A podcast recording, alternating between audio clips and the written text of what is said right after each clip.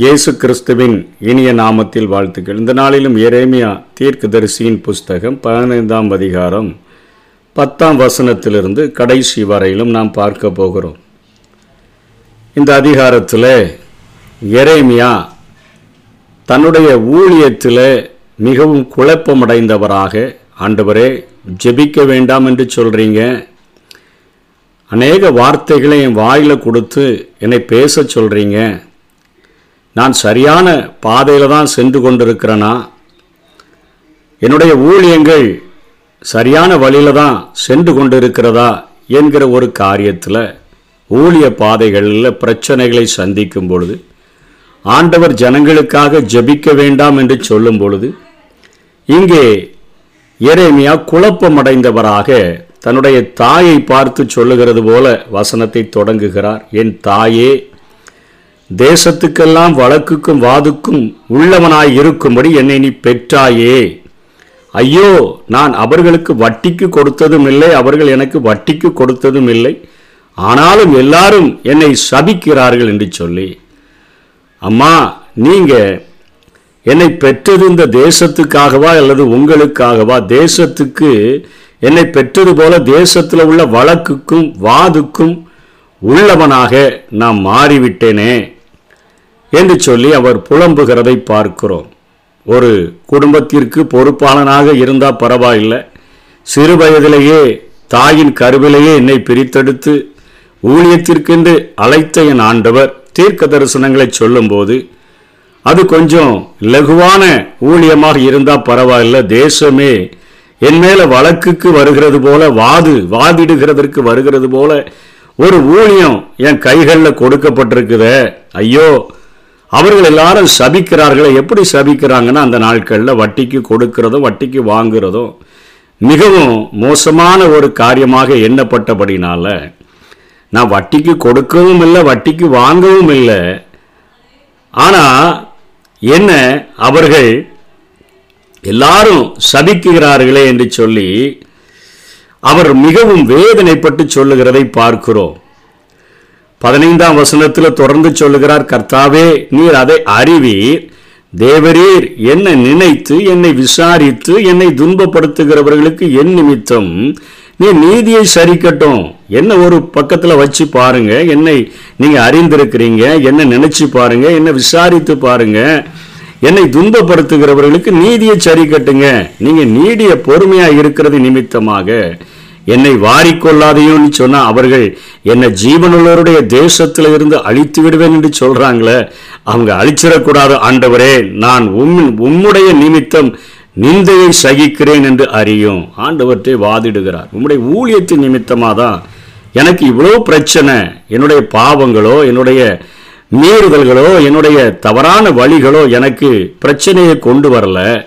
நீங்க எனக்கு கொடுத்த ஊழியத்தின் நிமித்தமாக உம்முடைய நிமித்தம் நிந்தையை சகிக்கிறேன் என்று அறியும் என்று சொல்லிட்டு இன்னும் அவருடைய நீதியை அவர் வெளிப்படுத்துகிறார். உம்முடைய வார்த்தைகள் கிடைத்த உடனே அவைகளை உட்கொண்டேன். அந்த நாட்களில் இவருடைய அப்பா எல்கியா ஆலயத்தை சுத்திகரிக்கும் பொழுது அங்கே அந்த தோல் சூரில் நியாயப்பிரமான தோல் சூரில் கண்டடி கண்டு எடுக்கும் பொழுது இவர் சொல்றாரு அந்த வார்த்தைகள் கிடைத்த உடனே அவைகளை உட்கொண்டேன்னா அவை அவ்வளவு ஆசையா நான் வாசித்து உள்வாங்கி கொண்டேன். உம்முடைய வார்த்தைகள் எனக்கு சந்தோஷமும்.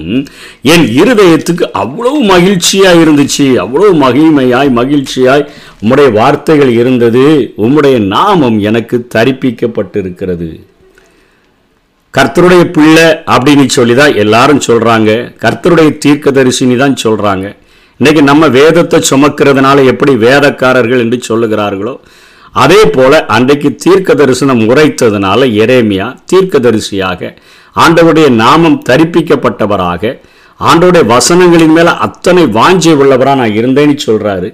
எப்படி ஒன்றாம் சங்கீதத்தில் துன்மார்க்கருடைய ஆலோசனையை நடவாமல் பாவிகளுடைய வழியில நில்லாமல் பரியாசக்காரர் உட்காருகிற இடத்துல உட்காராமல் சொல்லப்பட்டிருக்கும் அதே போல நான் பரியாசக்காரருடைய கூட்டத்திலையும் உட்கார்ந்து நான் களி கூறவில்லையே உமது கரத்தி நிமித்தம் தனித்து தானே நான் உட்கார்ந்தேன் ஆனாலும் சலிப்பினால என்னை நிரப்பினீர.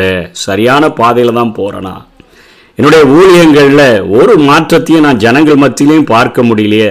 எதிர்ப்புகளை தானே சம்பாதிக்கிறேன் எதிரிகளை தானே சம்பாதிக்கிறேன். வழக்கையும் வாதையும் தானே நான் சம்பாதிக்கிறேன். அதனால் என் வாழ்க்கை சலிப்பினால் நிறைந்திருக்கிறது. என் நோவு நித்திய காலமாகவும் என் காயம் ஆறாத கொடிய புண்ணாகவும் இருப்பானே. நீர் எனக்கு நம்பப்படாத ஒரு ஊற்றைப் போல வற்றி போகிற ஒரு ஜலத்தைப் போல இருப்பீரோ என்று சொல்லி இங்கே புலம்புகிறதை பார்க்கிறோம். இந்த வசனங்களில் இருந்து அவர் புலம்பி சொல்லுகிற வார்த்தையில இருந்து இன்றைக்கு வேதத்தில் அதாவது மிகப்பெரிய ஹீரோக்களாக ஆண்டவர் யாரையும் காண்பிக்கல தீரர்களாக ஆண்டவருக்காக வைராக்கியமான காரியங்களை செய்கிற தீரர்கள் கூட அநேக நேரங்களில் தடுமாறி விடக்கூடியவங்களாக இருந்தார்கள் என்பதை விளக்குவிக்கும் வண்ணமாக ஆவியானவர் எரேமியாவினுடைய காரியங்களையும் இங்கு எழுதி வைத்திருக்கிறார்.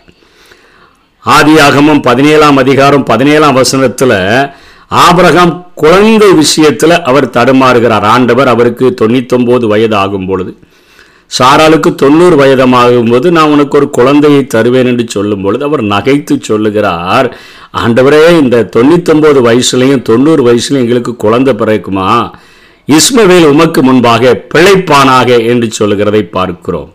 விசுவாசிகளின் தகப்பன் என்று அழைக்கப்படுகிற ஆபரகாம் நம்ம நினைக்கிறோம் விசுவாசிகளின் தகப்பன்னா விசுவாசத்தில் நிறைந்து இருப்பார் போல தெரியுது. நம்மகிட்ட கொஞ்சம் கூட விசுவாசம் இல்லாமல் விசுவாசி விசுவாசி என்று அழைக்கப்படுகிறோமே அப்படிங்கிற ஒரு குழப்பங்கள் நமக்குள்ள உண்டாகலாம். ஆனால் விசுவாசிகளின் தகப்பனாகிய ஆபிரகாமே இந்த காரியத்தில் ஆண்டவர் சொல்லுகிற வார்த்தையில் விசுவாசிக்க முடியாமல் நகைத்து சொல்லுகிறார். இஸ்மவேல் உமக்கு முன்பாக பிழைப்பானாக என்று சொல்லி.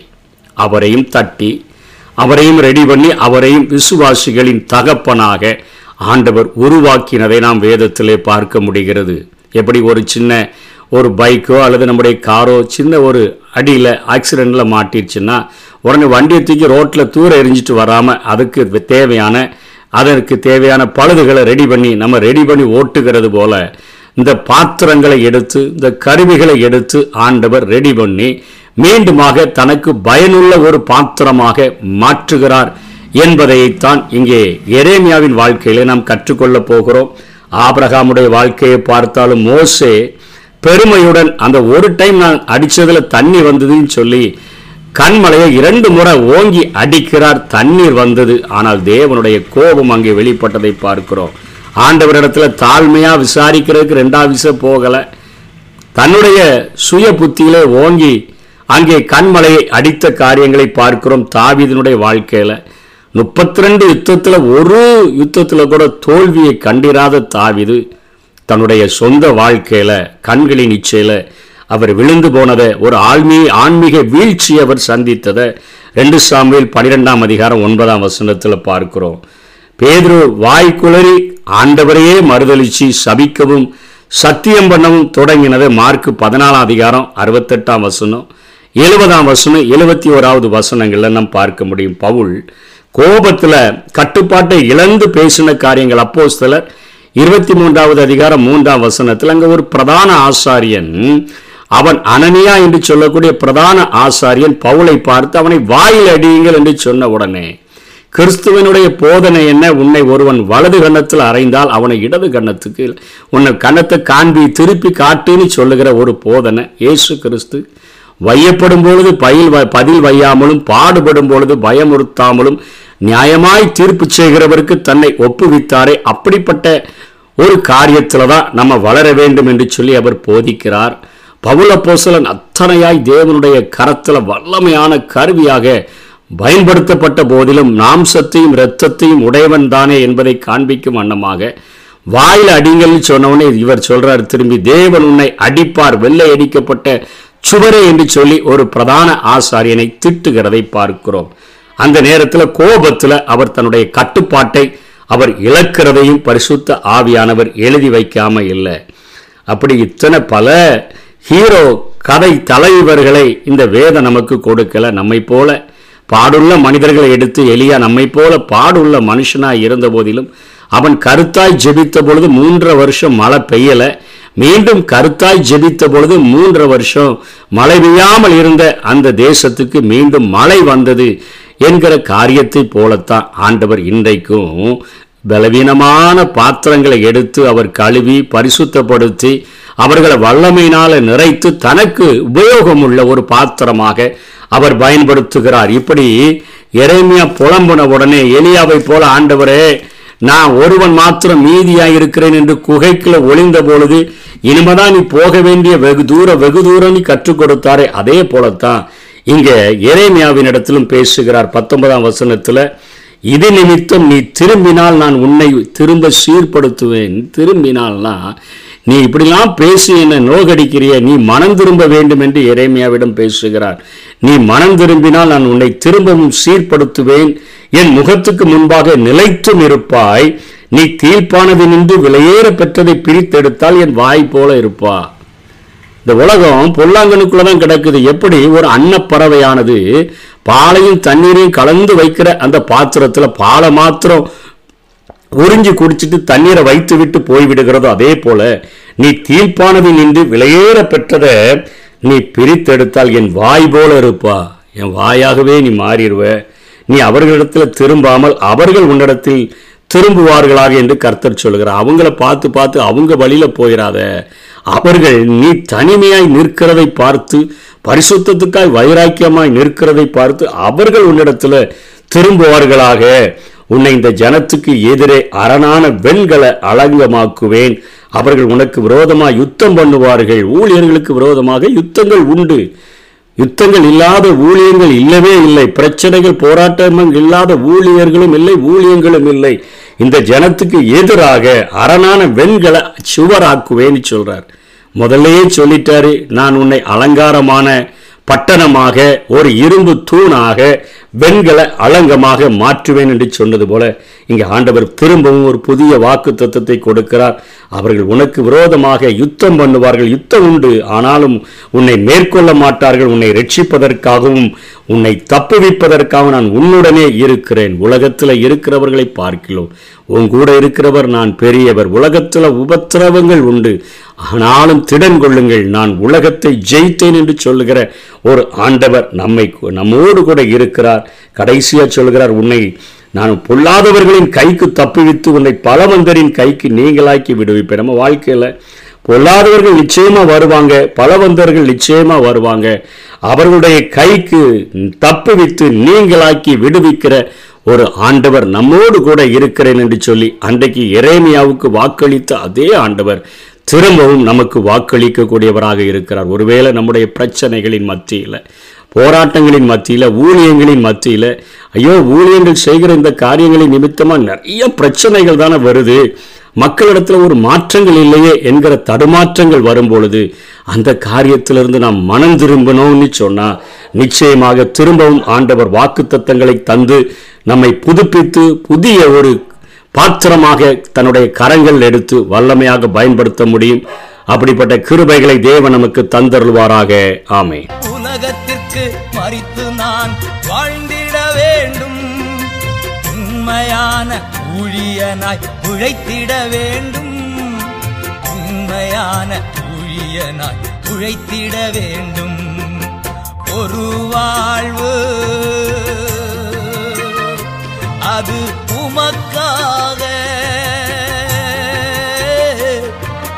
உணர்வெல்லாம் உமக்காக உள்ளமெல்லாம் உமக்காக உணர்வெல்லாம் உமக்காக உள்ளமெல்லாம் உமக்காக